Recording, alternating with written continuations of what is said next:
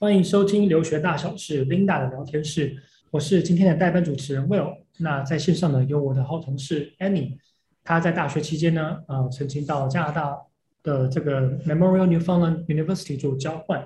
啊、那这所学校呢在我们台湾人的可能不是很熟悉，但是这所学校其实有很多的很特殊的经历啊、宝藏啊等等的，我们等一下会从 Annie 这边来做分享。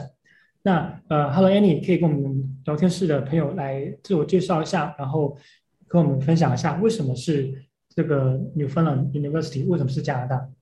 ？OK， 好，大家好，我是 Annie。我之所以会想去加拿大交换的原因，是因为我在大二升大三的那个暑假，刚好就是有去加拿大的维多利亚大学去参加一个大概一个月的暑期交流营队。那去了那个营队之后，我就对加拿大就是有很大的憧憬，就是想说我之后如果有机会的话，我一定要再去那边待久一点。那刚好学校就是有这个机会，所以我就去了加拿大当交换学生。那之所以会选择纽芬兰纪念大学，也是因为嗯，我们学校刚好只有这一所是姐妹校啦，啊对啊，所以就选择了这一所。嗯，那跟我们分享一下当时的那个申请过程啊，因为像我知道蛮多学校在要选择交换 program， 他们当然英语的一些测试条件是要过的嘛，那同时可能也需要具备有、呃、可能 maintain 很好的在校成绩啊，或者是有写不同的这种、呃、personal statement 啊等等的，那可能跟我们分享一下你的这些 selection process。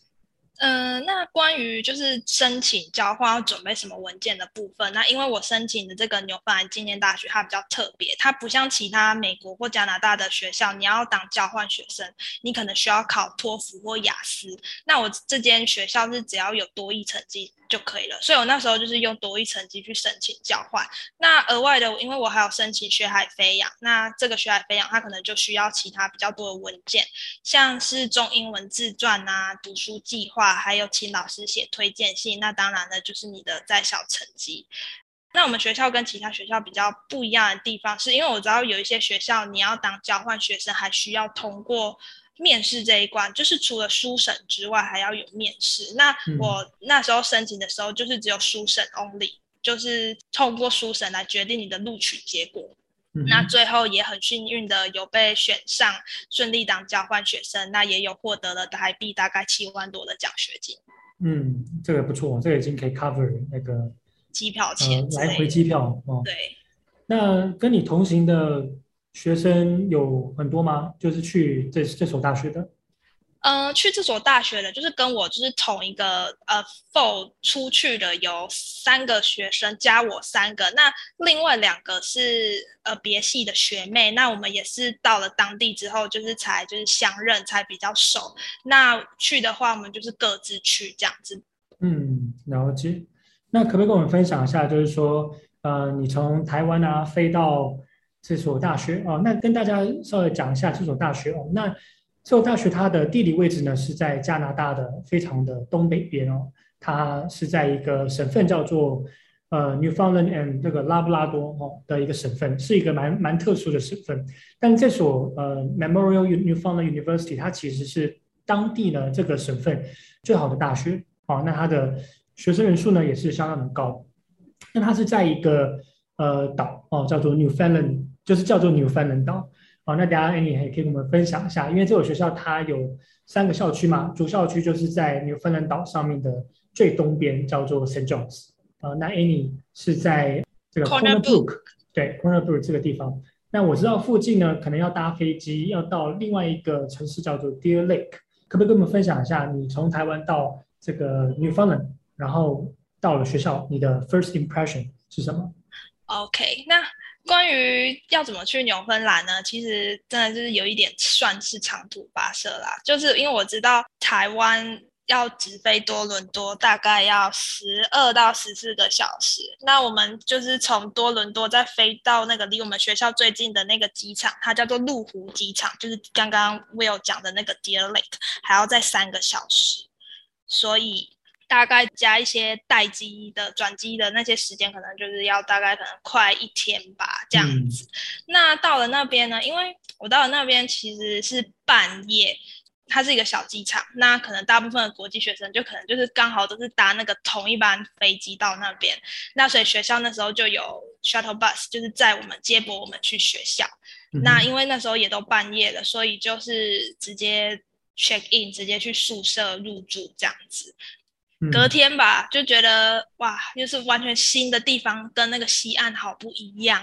对吧、啊？对，因为你在去之前去过呃那个 Vancouver 的。对，嗯，对啊，我记得我呃第一次去美国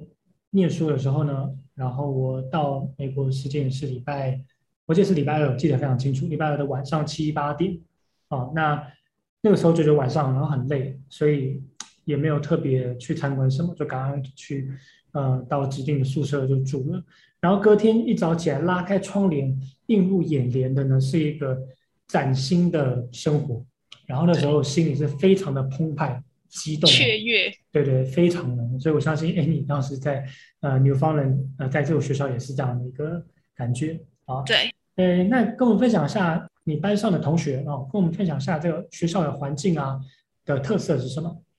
呃，那我先讲一下，就是我们这个学校的环境。那因为 Corner Brook 它虽然是纽芬兰算是蛮大的城市，但它其实对我们台湾人来说就是一个小镇，因为它的交通非常的不方便，不是像说台北有捷运可以搭，或是公车班次很多那样子，没有。它虽然有公车，但是据说是六日没有开的，就是只有一到五而已。然后因为我们是国际学生，所以我们大部分的交通工具就是。脚就是走路、啊、然后呢要不然就是大家一起就是可能呃我们要去那个 mall 我们就一起搭那个计程车 share 那个钱。那我们学校有比较好的地方是它在每个礼拜二跟礼拜五都会有那种类似像接驳车，就是可以载你去超市那样子，你就不用说还要就是额外再花钱那样子、嗯、那礼拜六也有带你到比较远的那个 mall， 就是让国际学生有比较好的体验啊。对， 对，呃，我去看这所学校的这个 fact 啊，那发现呢，它的国际学生比例蛮高的哦。以这所学校它的总学生人数大概一万九千多到快两万人，其实是一个不小的学校。那它的国际学生比例也有大概十九哦，将近快二十 percent 的比例，其实是蛮多的。所以我相信这所学校对于国际学生的照顾也是相当的丰富吧。因为我们那边就是个小镇，他可能就是怕我们无聊，所以就是都会有一些活动就让我们参加，像是可能那个呃万圣节的时候啊，我们学校有一个 pub 就会有那种、呃、万圣节 party 的活动啊，或是他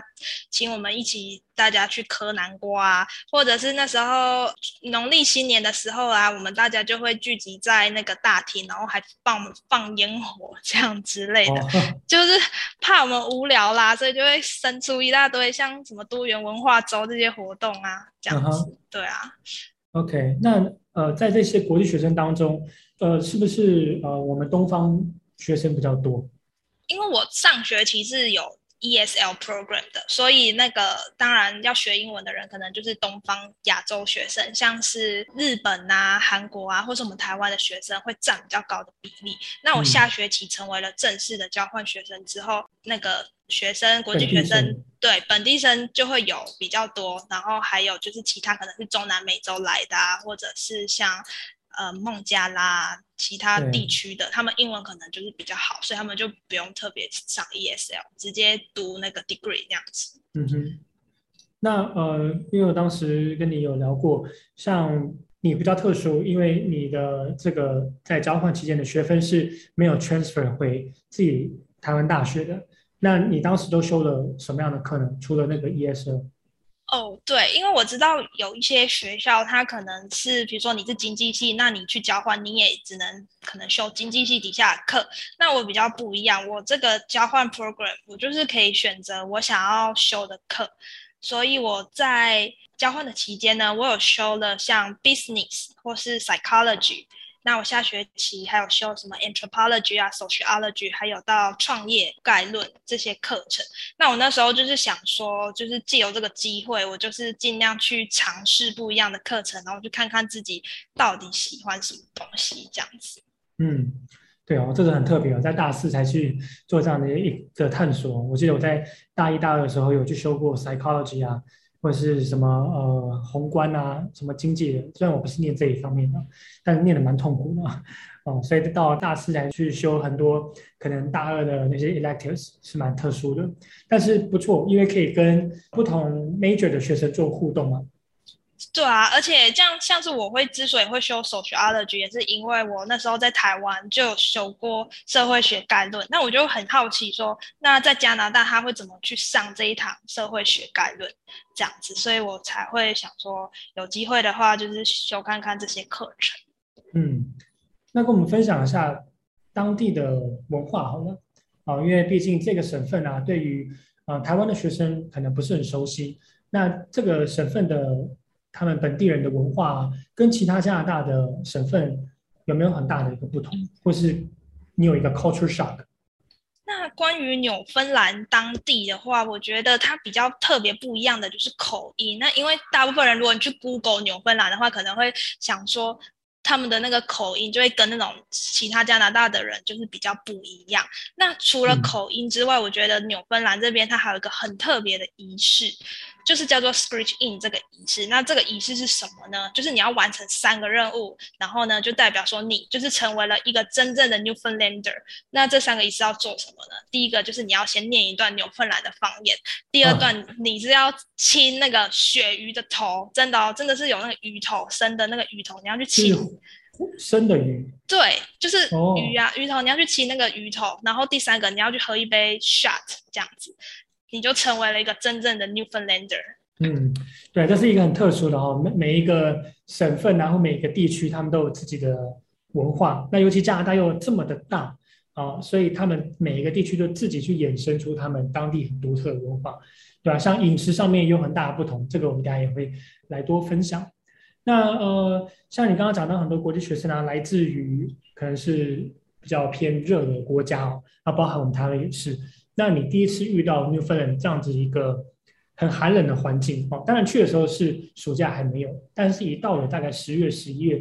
那个时候的气候会很大的变化。那那个时候你有做什么样的准备吗？或是你有怎么你本身 expect 呃到这样子的一个气候变化吗？哦，其实我那时候一开始真的非常期待，我就想说我去加拿大就是要体验他们的那个冬天，因为我没有看过雪，我从来没有看过雪，所以我就非常期待下雪的那一天。那天公呢，他也在十月的时候，就是天公做美事，哎，这样讲嘛，十月的时候就下了第一次的雪，然后我就哇超期待的，但是因为第一次就只有下一点点，所以我就想说哇我好期待，就之后那个雪越下越多，就是那个软绵绵的躺在地上，然后还可以打雪仗，然后可以做好多雪上运动，我就超期待的。但是事实总是不一样的，到后面呢我们雪下了整整的六个月，也就是我到了我四月离开的时候还在下雪，我到后面完全就是觉得、嗯、哇下雪已经对已经把我的那个心情搞得好阴暗好灰暗哦、啊、然后也不能就是没有什么阳光，就是后来就变得超级想说雪什么时候要停那样子、嗯、OK， 对啊，这个我有经验过，当然我不像 Annie在纽芬兰要待、呃、就是会有六个月的下雪、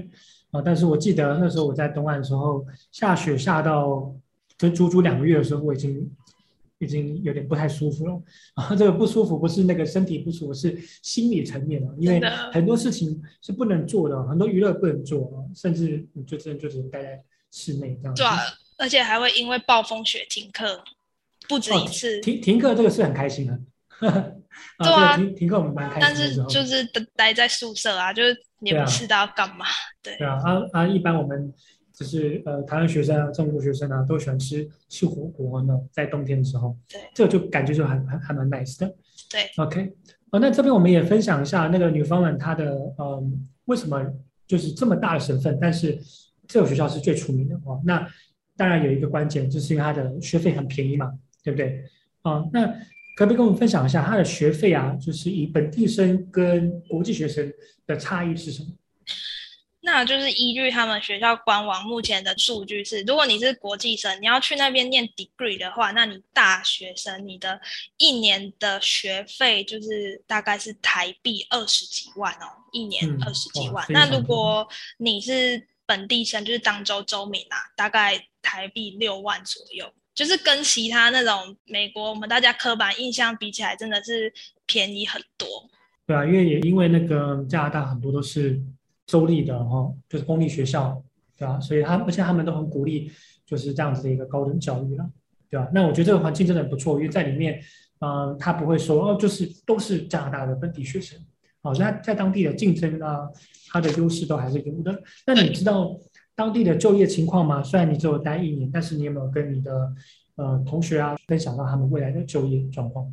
那因为其实我觉得大部分的人会选择这个学校，还有一个原因是因为这个省份比较好移民，它相较于其他那些比较热门的安大略省那些之类的会比较好移民，所以有一些学生他们会选择这个学校，就是想说这里拿到 degree 之后，毕业后看有没有机会找到工作，然后甚至最后拿到永久居留权，然后甚至拿到枫叶卡这样子。嗯嗯，对啊，很多人去加拿大都真的哦，因为加拿大它给的机会也很多哦，甚至办枫叶卡，很多人说啦比美国容易啦啊，但是还是要看科系。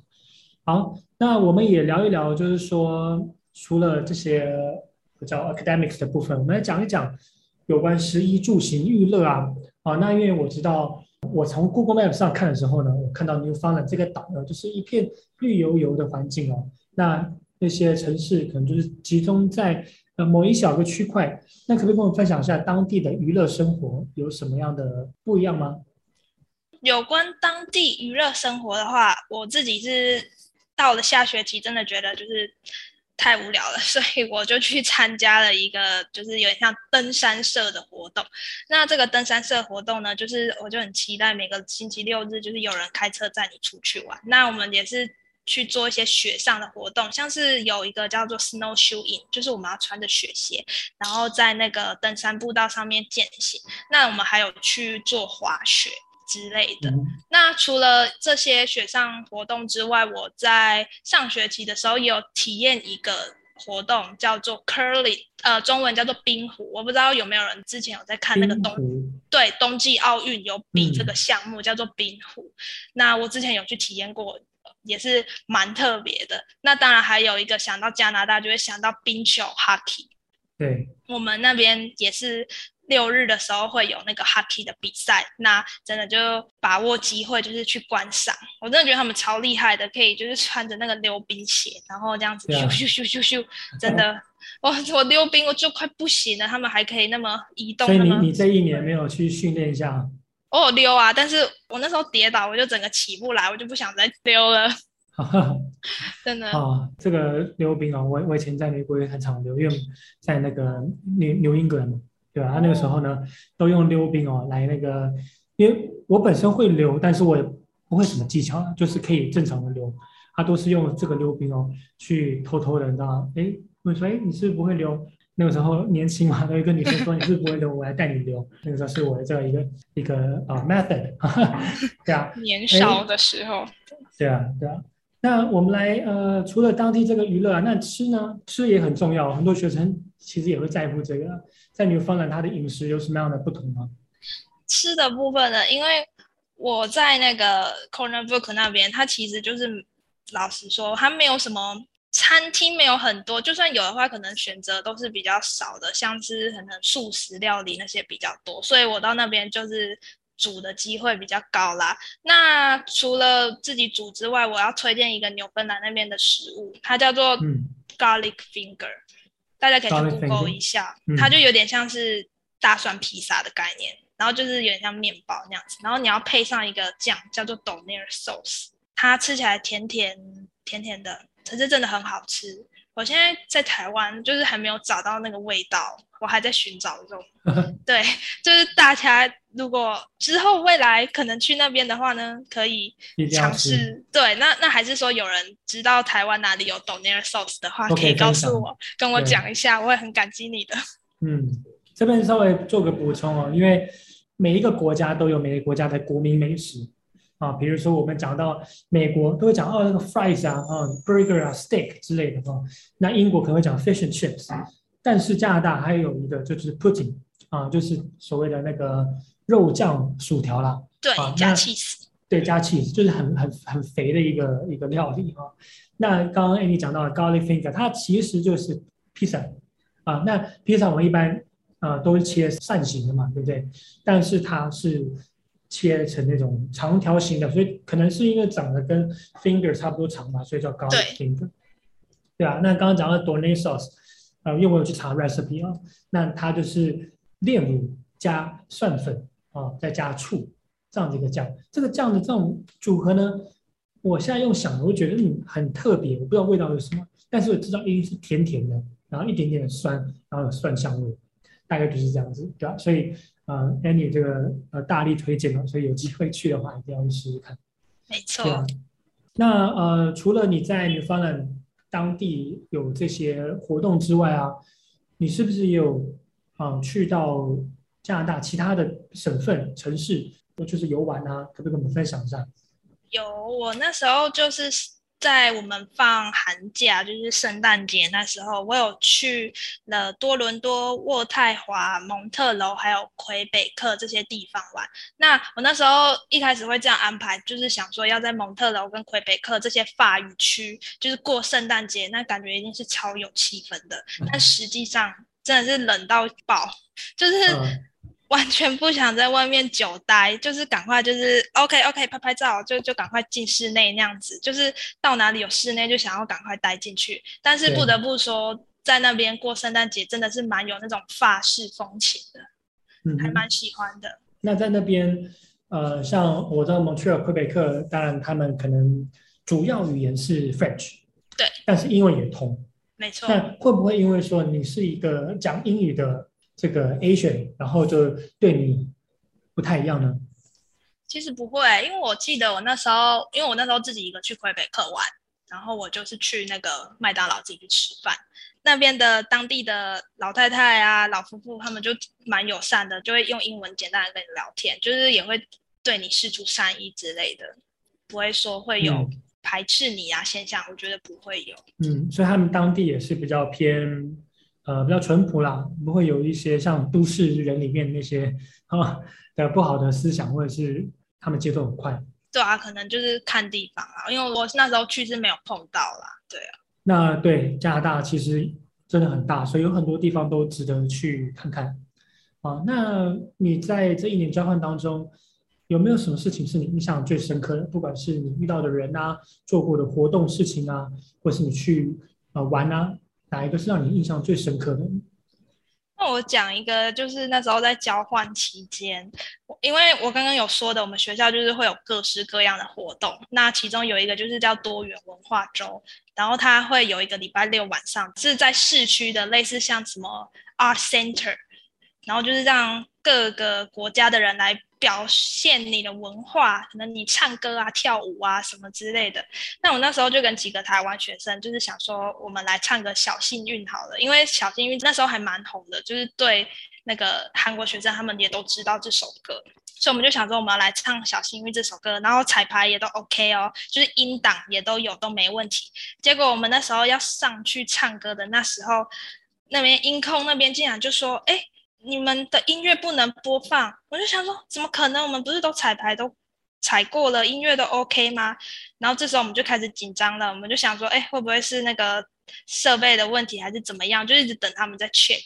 嗯、然后我就开始就是在那边乱讲话啊，然后就讲一下自己在什么 Corner Brook 的心得啊，然后呢后面呢台下的人呢竟然就是叫我们就是清唱清唱，他就叫我们直接就是清唱唱出来然后我们最后就这样就清唱的唱出来了，台下在那边就是开着那个 flashlight 啊，我就哇哇好险，对，就好险好险，就是顺利的度过这个尴尬的窘境，对啊，因为那时候一定就想说哇超尴尬的怎么办，就是没办法唱歌啊，然后台下人就在等你们，然后好险呢台下人都很友善，就让我们这一次就是平安顺利的度过，对。Uh-huh.那这个也同时训练你的胆量，对不对？对啊，就这边讲话，然后还蛮特别的、嗯、对，我觉得这个也是出国的一个很重要的、呃、一个魅力哦，但是也是我们要去、呃、去习惯啊，因为像我自己在国外的时候，我我一开始要做 presentation 我非常的紧张哦，我那个时候是在台上是发抖的状况、呃、但是讲了一次之后，后面就很顺利。然后每次来 presentation， 我其实都很，我都很踊跃。我甚至一个组里面可能有三个美国人的时候，我都会说我讲好了，然后就变成是这样。所以我觉得这是一个很好的机会去体验啊、呃，我们怎么样去 present 啊，怎么样去让别人看到我们的呃 Asian 的这些特质。对啊，对就是勇敢，可以的，对对这个、训练自己的胆量。没有错。嗯，那呃，不管是对于未来有想要做交换的学生，或是今年要出发的大学学生，或是研究所学生，那你会给他们有什么样的建议呢？在留学这一块？嗯，我觉得就是大家如果有这个留学或是交换的机会呢，一定要好好把握，因为这可能就是你人生中非常重要的时光，那你就好好的去享受这个 moment。就是想做什么事情就去做啊，但是书还是要乖乖要读啦，不要玩太嗨这样子之类的。对，祝大家在未来都有很好的留学体验或是交换体验。好，那非常谢谢 Annie 今天的分享。谢谢。以上是今天的分享内容，对于留学的相关议题，希望能有不同的思维。如果您喜欢我们的节目，欢迎订阅并加入学人留学的会员，提出您的问题。我是 Will， 非常谢谢您的收听。我们再会，拜拜。